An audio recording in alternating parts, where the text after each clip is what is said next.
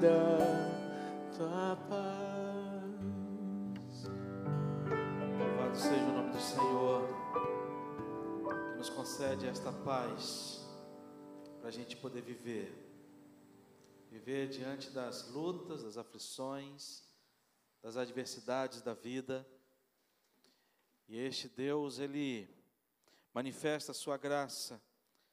Esse Deus, Ele fala conosco. E a voz desse Deus, aquilo que Deus fala ao nosso coração, traz paz para a gente em todo momento.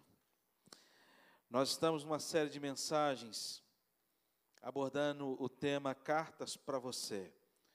Esse Deus que fala comigo e fala com você. Esse Deus que se revela a cada um de nós. Esse Deus que, ao longo da sua vida e da sua esse Deus, ao longo da nossa vida, tem manifestado a nós através da Sua palavra. A gente vê isso desde a época que Moisés escreveu.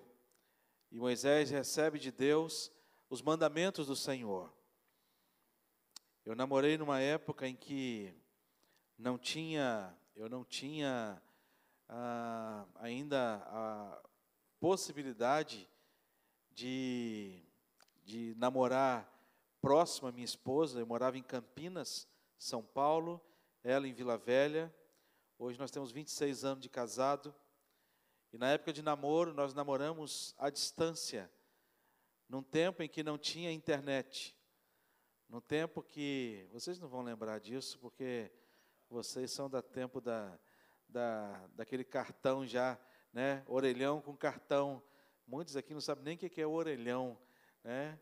Mas eu sou da época em que a gente se falava ao telefone, e quando se falava ao telefone não tinha celular, tinha que ir para um orelhão lá na rua, comprar aquelas fichas DDD, tinha as fichas locais que eram baratinhas, e as fichas DDD que duravam, assim, não sei se duravam um minuto, né?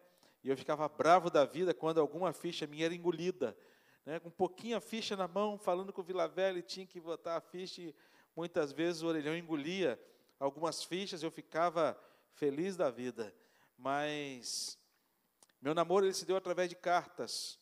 Então eu escrevia carta, Glícia para mim, e a gente, quando lembra a época de namoro, a gente tem que voltar lá às nossas cartas. Deus escreveu carta para você. A maneira como Deus quis se revelar a cada um de nós foi através da Sua palavra, escrita por homens inspirados por Deus. E João foi um desses homens que traz, escreve uma carta. E eu quero convidar você a abrir sua Bíblia no texto de Apocalipse, capítulo 2, do versículos 1 ao versículo 7. É uma das cartas que Deus escreve a, a uma das sete igrejas de maneira especial hoje sobre a igreja de Éfeso. E a igreja de Éfeso, nós vamos conversar um pouco a respeito dela, mas antes eu vou proceder à leitura, os irmãos acompanhem a leitura. Ao anjo da igreja em Éfeso, escreve: Essas coisas diz aquele que conserva na mão direita as sete estrelas, e que ainda no meio dos sete e anda no meio dos sete candeeiros de ouro. Quando no versículo 2 ele vai dizer: Conheço as tuas obras, tanto o teu labor como a tua perseverança, e que não pode suportar homens maus, e que puseste à prova os que a si mesmos se declararam apóstolos e não são, e os achaste, achaste mentirosos, e tens perseverança, e suportaste provas por causa do meu nome e não deixaste esmorecer. Tenho, porém, contra ti que abandonaste o teu primeiro amor. Lembra-te, pois, de onde caíste, arrepende-te e volta à prática das primeiras obras. Senão, venho a ti e moverei do seu lugar o teu candeeiro, caso não te arrependas. Tens, contudo, a teu favor que odeias obra, as obras dos nicolaítas, as, as quais eu também odeio. Quem tem ouvidos, ouça o que o Espírito diz às igrejas. O vencedor, dar-lhes-ei que se, que se alimente da árvore da vida que se encontra no paraíso de Deus. Até aqui. Senhor Deus, fala nosso coração, na instrumentalidade do Teu Santo Espírito, para que sejamos tão somente boca do Senhor, ao coração de todos que aqui estão e todos que estão em casa participando deste culto, em nome de Jesus. Amém. Amém. Quantas vezes nós achamos que o livro do Apocalipse é um livro apenas de juízo de Deus às nações e ao seu povo? E quando a gente olha para esta carta de, de Éfeso e as cartas às sete igrejas, a gente percebe que não há uma perfeição na vida dessas igrejas. Nós vemos que Deus escreveu a, a carta para Éfeso, Esmirna, Pérgamo, Tiatira, Sardes, Filadélfia e Laodiceia. Sete igrejas da Ásia.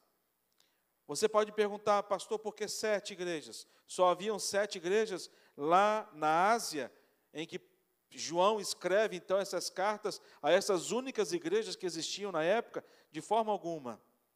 Existiam muito mais igrejas na Ásia na época em que João escreveu é, a, a, o livro do Apocalipse, mas as sete igrejas, nós dissemos já algumas quintas-feiras atrás, falando sobre o primeiro capítulo de Apocalipse, que essas sete igrejas ela representa todas as igrejas, de modo geral, de todas as épocas.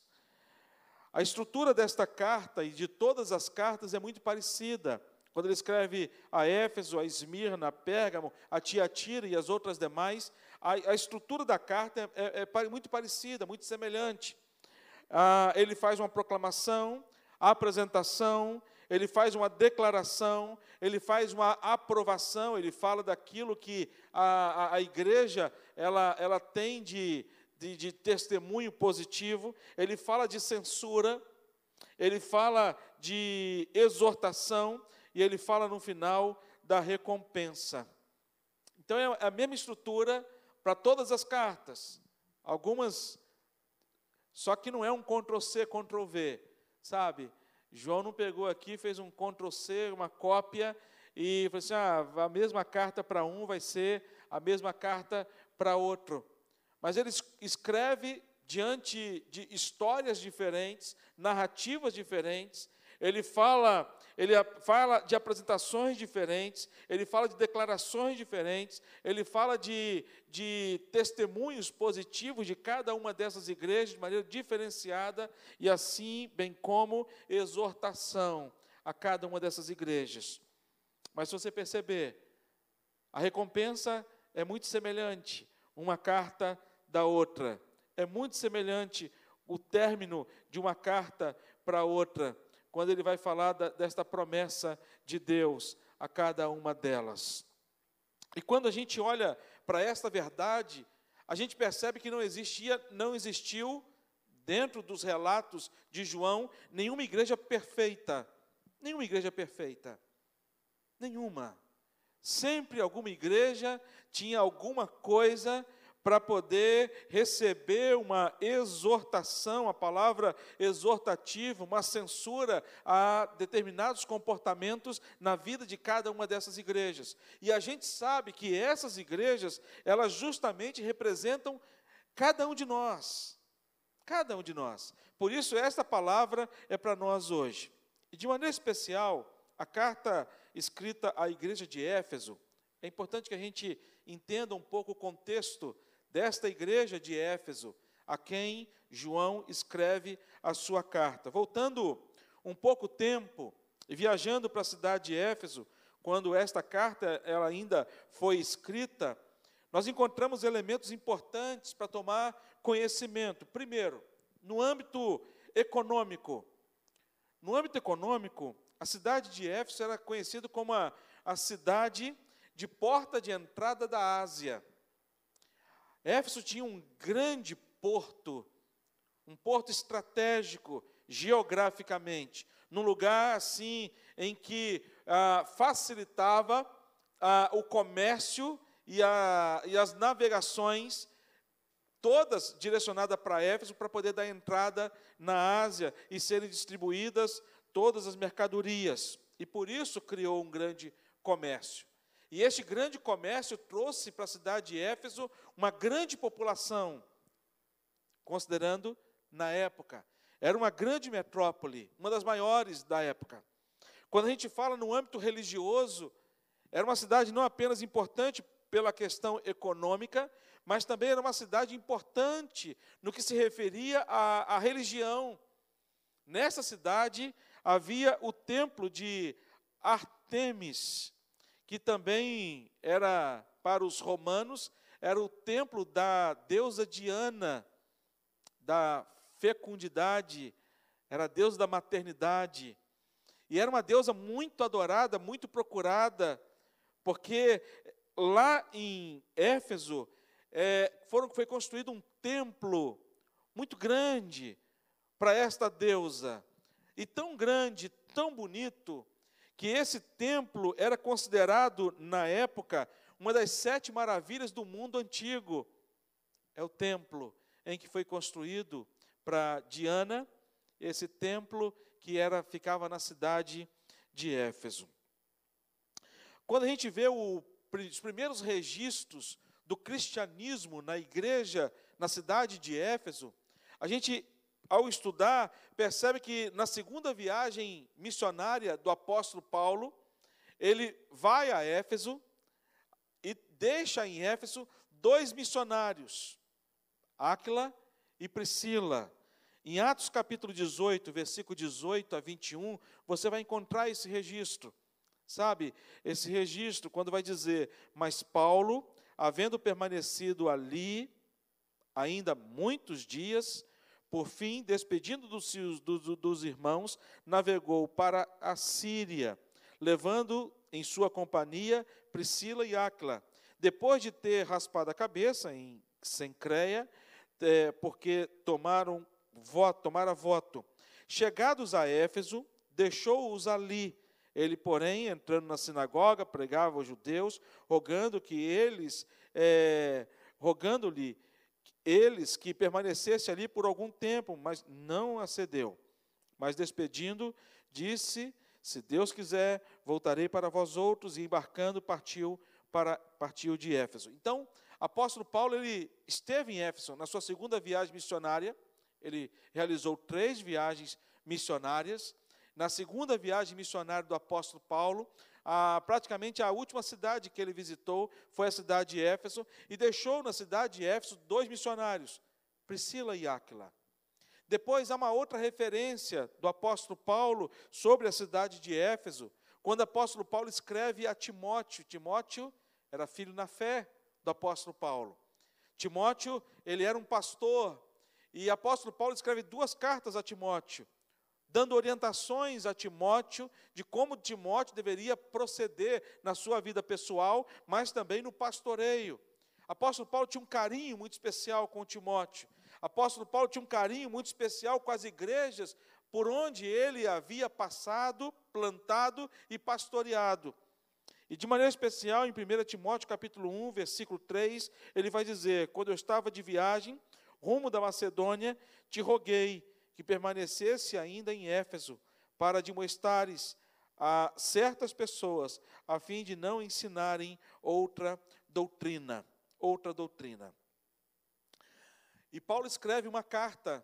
Nós temos uma carta no Novo Testamento, que é a carta de Paulo aos Efésios. É uma carta direcionada de Paulo a esta igreja, é uma igreja que nós temos muito conhecimento bíblico dela, por conta do ministério do apóstolo Paulo, por conta do ministério de João e por tudo que a palavra de Deus refere a respeito desta, desta carta, desta igreja. Retornando dessa viagem, ao ler esse texto, saindo de Éfeso, lá da época é, em que ela, esta carta de João foi escrita, nós podemos perguntar, mas espera aí, se essa carta foi escrita para a igreja de Éfeso: O que, que esta carta tem a ver comigo hoje? E a resposta que eu tenho para mim e para você, esta carta tem tudo a ver com a gente hoje. Porque, como eu disse no início de, desta palavra, é uma carta atemporal.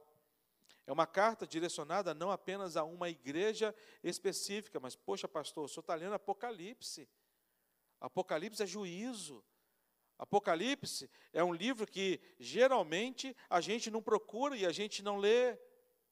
Eu, quando era adolescente, eu, eu, eu quando ia fazer prova, né, quando estava na minha pré-adolescência, quando era semana de prova, eu ficava assim, sabe, espiritual ao extremo.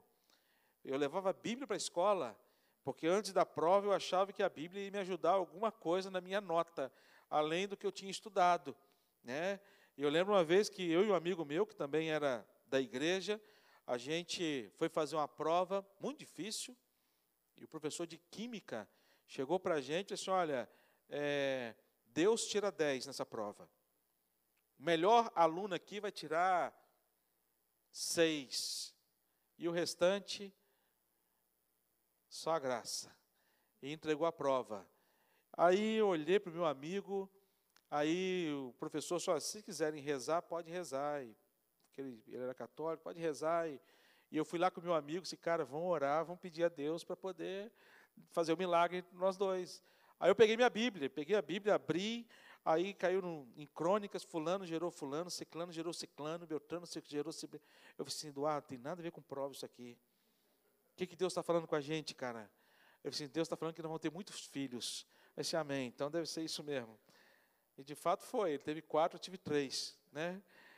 Mas Sabe, é muito mais do que um amuleto. Essa palavra aqui é uma palavra direcionada para você. É uma carta de Deus para você, por mais que esse pastor, mas é Apocalipse. Mas eu vejo tanto amor de Deus sobre a vida dessas igrejas. Eu vejo tanto amor de Deus expressado a respeito destas igrejas, que muitas dessas igrejas traz, traz na, na, na, na sua história defeitos, pecados, sabe, grandiosos, mas Deus não deixa de escrever para essas igrejas. Essas igrejas, elas trazem na sua história uma realidade, e Deus não, não, não, não vai camuflar, sabe? Deus não camufla a história. Ah, vamos escrever sobre as igrejas de Cristo Jesus. Ah, não, só a igreja perfeita, só santo, só pessoas, sabe? Assim como cada um de nós aqui que não tem defeito tirando os que lá, lá fora estão. Mas não. Ele vai apontar uma igreja imperfeita. Ele vai mostrar uma igreja que tem pecado. Ele vai mostrar uma igreja que tem algumas coisas para serem consertadas. Mas ele chega e não abre mão dessas igrejas. Eu gosto muito do texto quando Jesus Cristo ele vai prestar conta do seu ministério para o Pai. E depois que ele, que ele, que ele, que ele cumpre a ordem do Pai, ele vai, ele vai chegar diante de Deus e vai dizer: Pai, quero prestar conta para o Senhor daquilo que eu recebi, da incumbência que eu recebi do Senhor para vir aqui neste mundo. Quero dizer para o Senhor o seguinte: todos a quem o Senhor me deu, o que, que vai acontecer? O que, que ele vai dizer? Nenhum se perdeu. Ele estava se referindo a quem? A mim. Ele estava se referindo a você. E quando eu leio o livro do Apocalipse, eu não vejo como um livro de juízo, mas eu vejo um livro de uma história de amor, de um Deus que venceu a nossa luta, de um Deus que venceu a nossa batalha, de um Deus que venceu o grande inimigo das nossas almas e disse: Ele está derrotado e foi derrotado na cruz do Calvário. Ele ainda, ele não é que ele vai ser derrotado, ele já foi derrotado e a vitória já foi decretada em nome de Jesus para mim e para você. Amém, irmãos. É isso. Por isso eu posso afirmar que esta carta ela é para você e é para mim. Mesmo sendo o livro do Apocalipse. E nesse capítulo 2, do versículo 1 ao versículo 7, carta escrita aos Éfesos, a gente pode aprender, em primeiro lugar, que João escreve cartas para você, Primeiro, para revelar a insuficiência das obras. As insuficiências das, das obras. E quando que ele fala isso? Ele vai dizer no versículo 1 e 2, de maneira especial no versículo 2: Conheço as tuas obras, tanto o teu labor como a tua perseverança, e que não pode suportar homens maus. Conheço as tuas obras. Nós temos um Deus que sonda o nosso coração. Nós temos um Deus que sonda os nossos coração. Sabe o que, que Deus, quando a gente fala em sonda, quando eu falo em sonda, eu lembro desses é, petroleiros em alto mar. A tecnologia do homem é coisa magnífica, né? Deus deu sabedoria ao homem de maneira assim tão maravilhosa. E eles então enviam aquelas sondas que vai oceano abaixo até entrar na terra firme, depois terra firme ele vai, vai, a sonda vai entrando, a sonda vai entrando até chegar na bacia de petróleo. Deus ele sonda os nossos corações. E ao sondar os nossos corações, Deus sabe que nós sabe quem nós somos. E é importante a gente se olhar no espelho sabe? E a gente reconhecer que somos o que somos não é pelas nossas forças, não é pelas nossas habilidades, não é pelas nossas obras, mas nós somos o que somos, mas é pela vontade de Deus. E no versículo primeiro ele vai falar de duas coisas muito importantes. Ele vai falar o seguinte: olha, Deus conserva na mão direita as sete estrelas. Versículo 1 do capítulo 2, ele vai deixar essa declaração: Deus conserva na sua mão direita as sete estrelas. Há uma discussão muito grande sobre o que é essas sete estrelas, mas o próprio texto de, do primeiro capítulo de João, no versículo 20, ele vai dizer para a gente que as sete estrelas, as sete, o mistério das sete estrelas que viste na minha mão direita e os sete candeeiros de ouro, as sete estrelas são os anjos das sete igrejas. Os pastores destas igrejas. Ele vai dizer que os líderes dessas igrejas, os pastores dessas igrejas se encontram nas mãos de Deus. E quando ele vai usar essa expressão conservar, conserva, ele vai dizer para a gente: aquele que conserva na mão direita. Quando a gente vai para o grego, esse, essa palavra conservar, ela indica o seguinte: segurar com firmeza, com segurança. É um lugar onde ninguém pode pode tocar.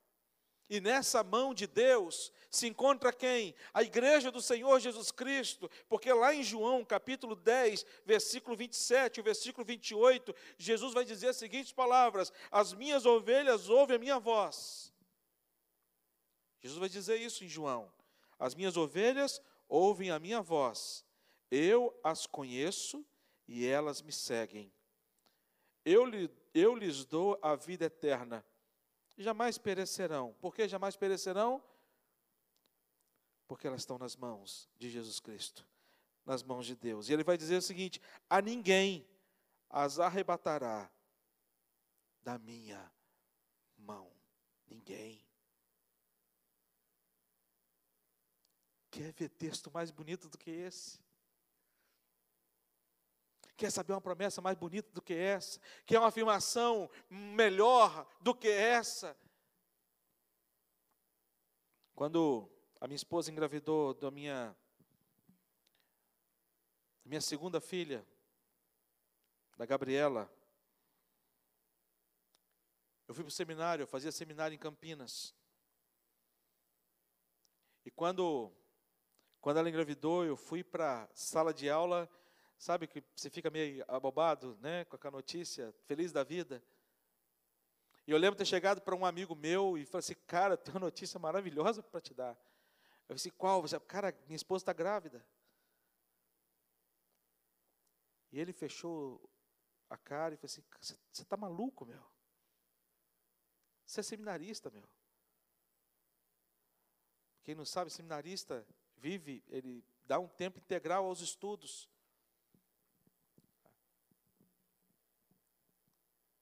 Ele falou assim, cara, você é maluco ter filho. E eu achei que era porque, por, por conta da questão financeira, da dificuldade que um seminarista passa ao longo de todo o seu preparo do seminário, pelo menos alguns. Eu passei muita dificuldade. Mas graças a Deus, Deus proveu todas as coisas no tempo certo. Nós estamos nas mãos de Deus. Eu disse, é louco. Engravidar, rapaz, num seminário, você está maluco. Mas eu fiquei tão feliz com aquela notícia.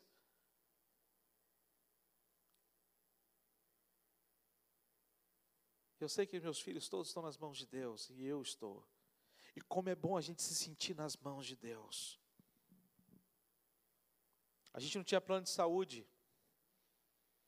E a Glice chegou para mim e disse: Poxa, Deus, queria tanto ganhar a Gabriela lá em Vila Velha com os meus pais. Eu disse: Glícia, a gente tem que seguir o que a gente tem. A Glice, quando estava com oito meses de gravidez, oito não, seis meses de gravidez, ela ganhou com oito.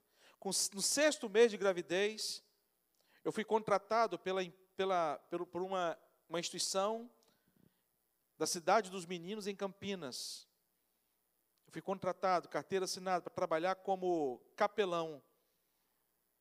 E aí, o presidente da, da instituição era um, um, o Philip, americano. Ele perguntou para mim, David, e a sua esposa? Eu disse, minha esposa é dentista. Se ela está trabalhando? Eu disse, não, não está trabalhando. Eu disse, rapaz, eu estou precisando de mais. A instituição tem um consultório, está fechado, e eu estou precisando contratar uma dentista. Eu disse, rapaz, que pena. Eu disse, por quê? Ela não pode? Disse, não, ela está grávida de seis meses.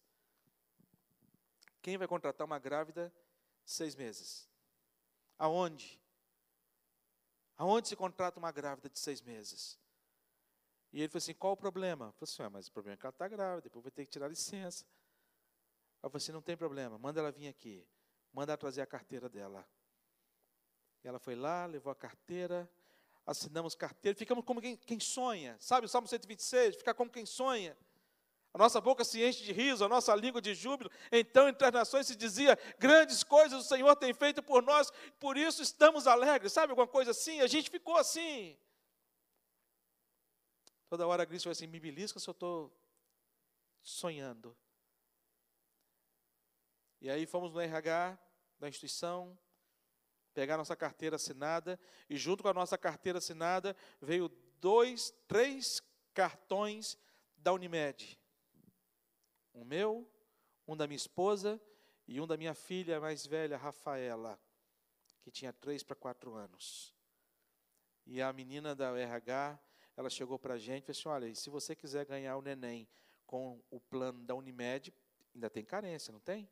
E a gente falou assim: não, não vai dar para ganhar o neném porque tem carência, porque o nosso contrato com a Unimed não tem carência nenhuma. Vocês podem ter direito a tudo que o plano ela com seis meses de gravidez. Ela foi ganhar neném aonde? Em Vila Velha. Gabriela nasceu lá em Vila Velha, perto dos pais dela, da mãe dela, e pôde ter todo o cuidado. Ficou 11 dias na UTI, tudo por conta do plano celestial que Deus preparou. Nós estamos nas mãos de Deus e nada e ninguém vai roubar a gente das mãos de Deus, porque lá é um lugar seguro. Amém, irmãos? Isso é o que Apocalipse está dizendo. Isso é que João está dizendo para essa igreja de Éfeso: acordem, vejam o valor que vocês têm, olha o Deus que vocês têm.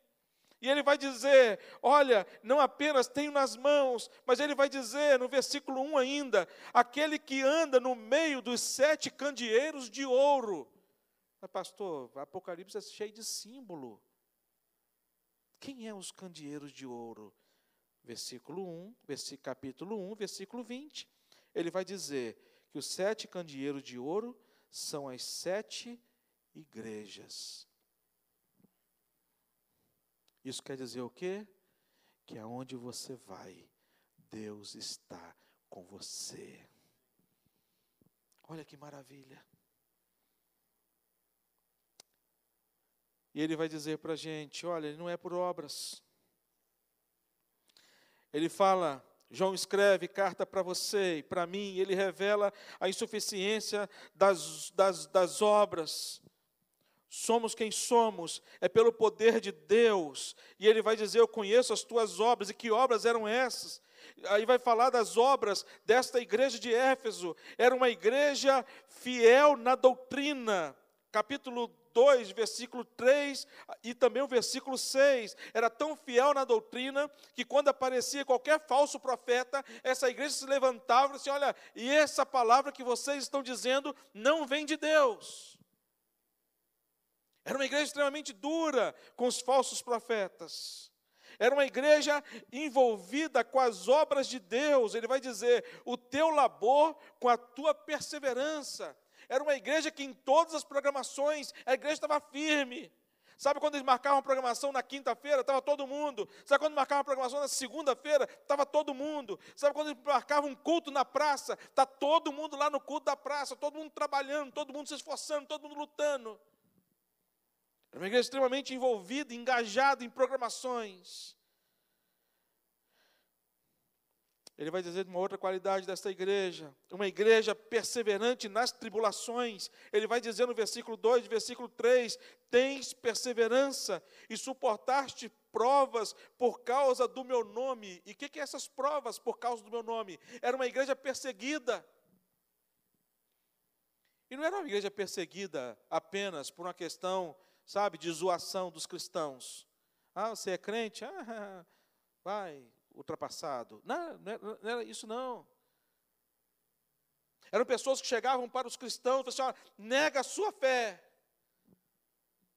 Não vou negar. Nega Jesus Cristo como o único Filho de Deus. Não nego. E eram pessoas, cristãos que iam levados para arenas e eram mortos, muitos decapitados, queimados, e comidos pelos leões. Era uma igreja perseverante na tribulação. Era uma igreja que tinha muitas obras. Uma igreja muito atuante. A segunda coisa que a gente aprende nesse texto, esta, João escreve cartas para você, para revelar para você e para mim a necessidade do amor. A necessidade do amor. Ele vai dizer no versículo 4 e versículo 5 o seguinte: uma igreja vibrante, uma igreja atuante, uma igreja que conhecia muito a palavra de Deus, uma igreja que combatia os falsos profetas, uma igreja que vencia as tribulações, mas era uma igreja que faltava amor. Ele vai dizer: Tenho, porém, contra ti que abandonaste o teu primeiro amor. Tenho, porém, contra ti que abandonaste o teu primeiro amor o zelo na doutrina, a dedicação total às obras, nunca podem ser substituídos pelo amor. O zelo na doutrina, a dedicação nas obras do Senhor. Você pode chegar e falar assim, pastor, eu estou disposto, sabe, a conhecer mais da palavra, aprofundar conhecimento da palavra, eu estou disposto a trabalhar na igreja, carregar a banca, fazer isso, fazer aquilo, fazer aquilo outro. Mas se te faltar amor, nada disso pode ocupar o lugar do amor.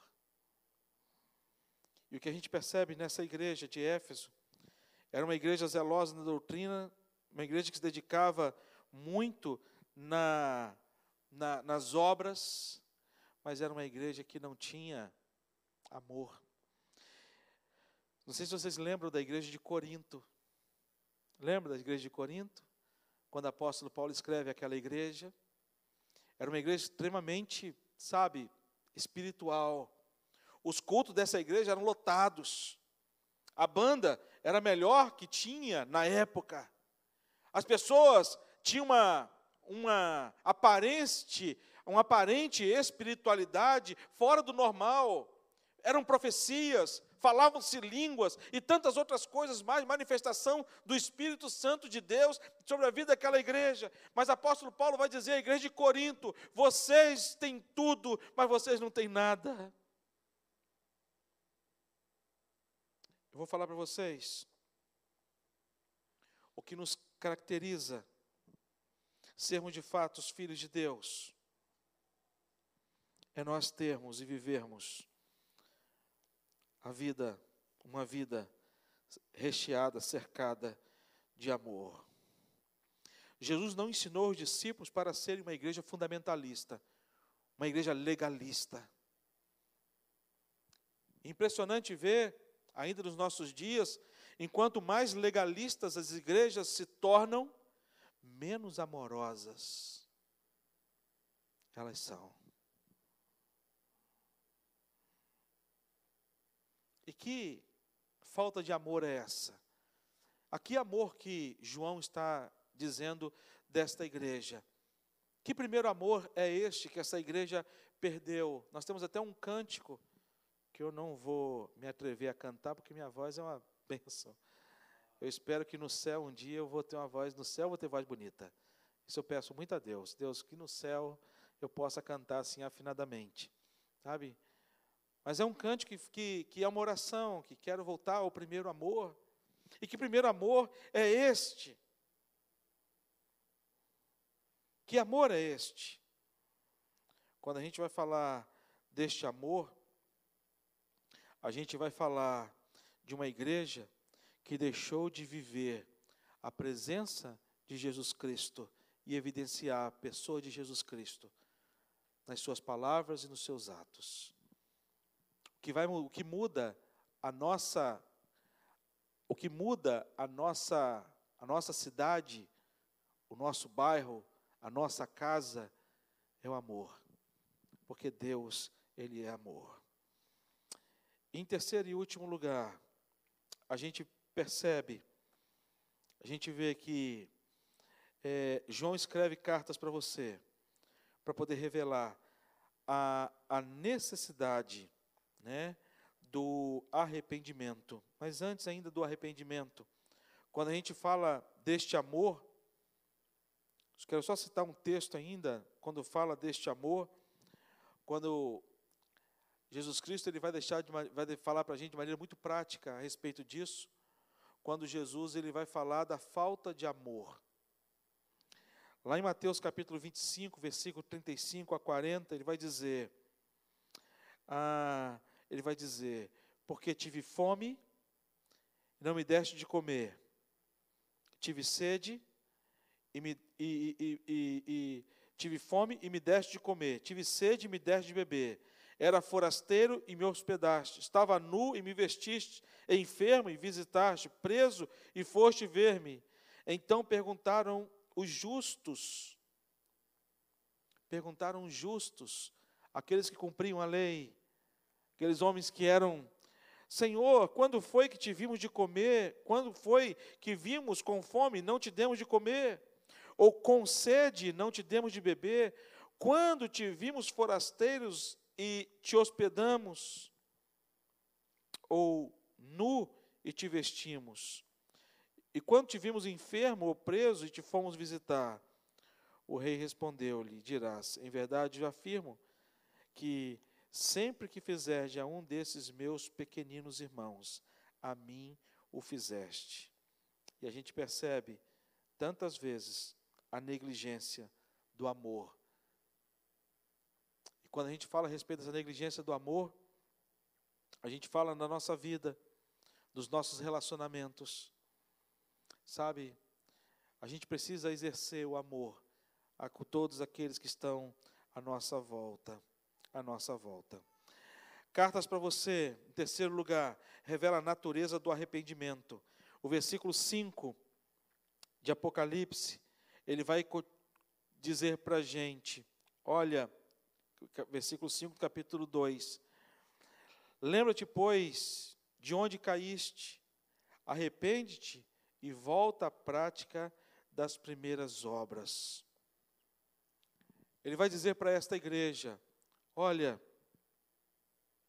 lembra de voltar ao primeiro amor, mas que vocês tenham reconhecimento de pecado. Lembra-te, era uma igreja que tinha toda uma um, um conceito, era uma igreja que tinha todo um cuidado de julgar as pessoas.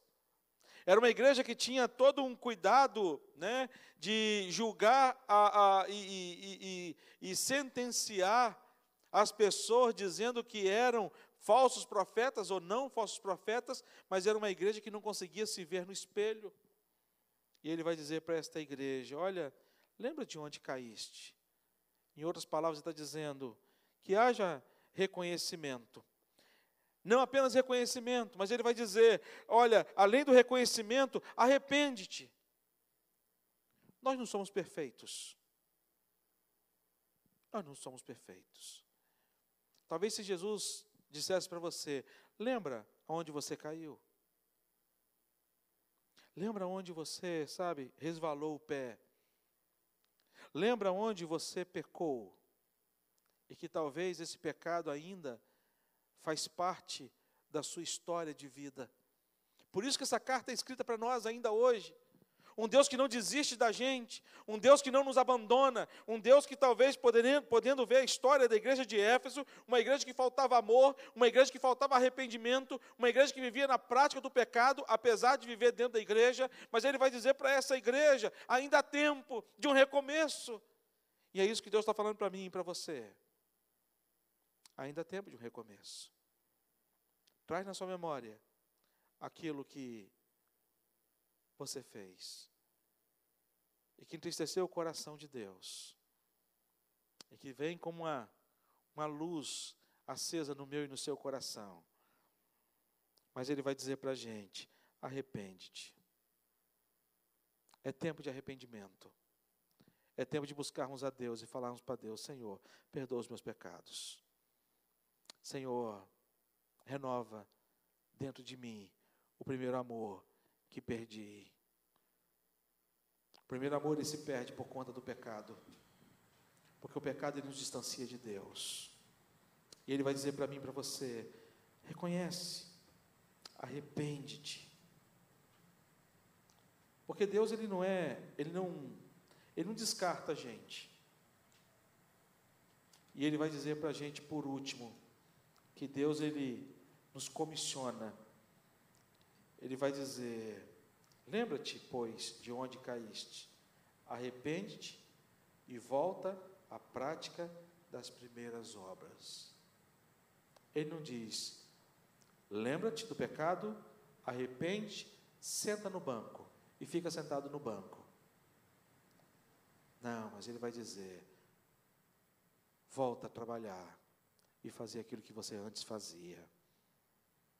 Vai trabalhar regaça as mangas, porque você pode. Foi assim que ele fez com Pedro. Quando ele vai ao encontro de Pedro, ele faz o quê? Pedro, tu me amas? Apacenta o meu rebanho. E é isso que Deus faz comigo e com você. Que Deus possa revelar ao meu seu coração esta palavra através desta carta, que revela a nossa insuficiência das nossas obras revela a necessidade do amor e revela a natureza do arrependimento. E que assim a gente possa receber esta mensagem para o nosso coração e sair daqui com uma nova disposição de vida, de servir ao Senhor com toda a nossa alegria. Mas, pastor, como é que eu vou servir a Deus?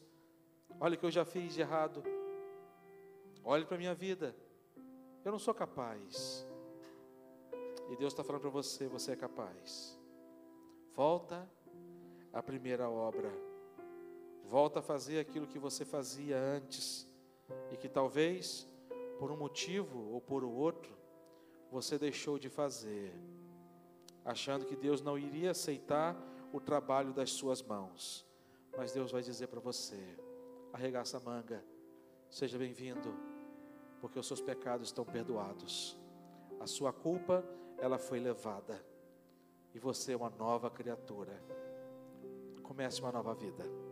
Em nome de Jesus. Vamos orar. Deus, obrigado pela tua palavra. Obrigado pelo livro do Apocalipse, livro da revelação,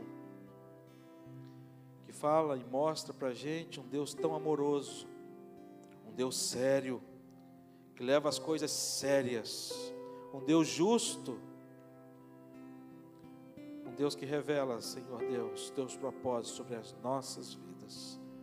Completa esta palavra, Pai, em cada coração. E suplicamos neste momento por pessoas tão queridas nossas que estão em tratamento de saúde.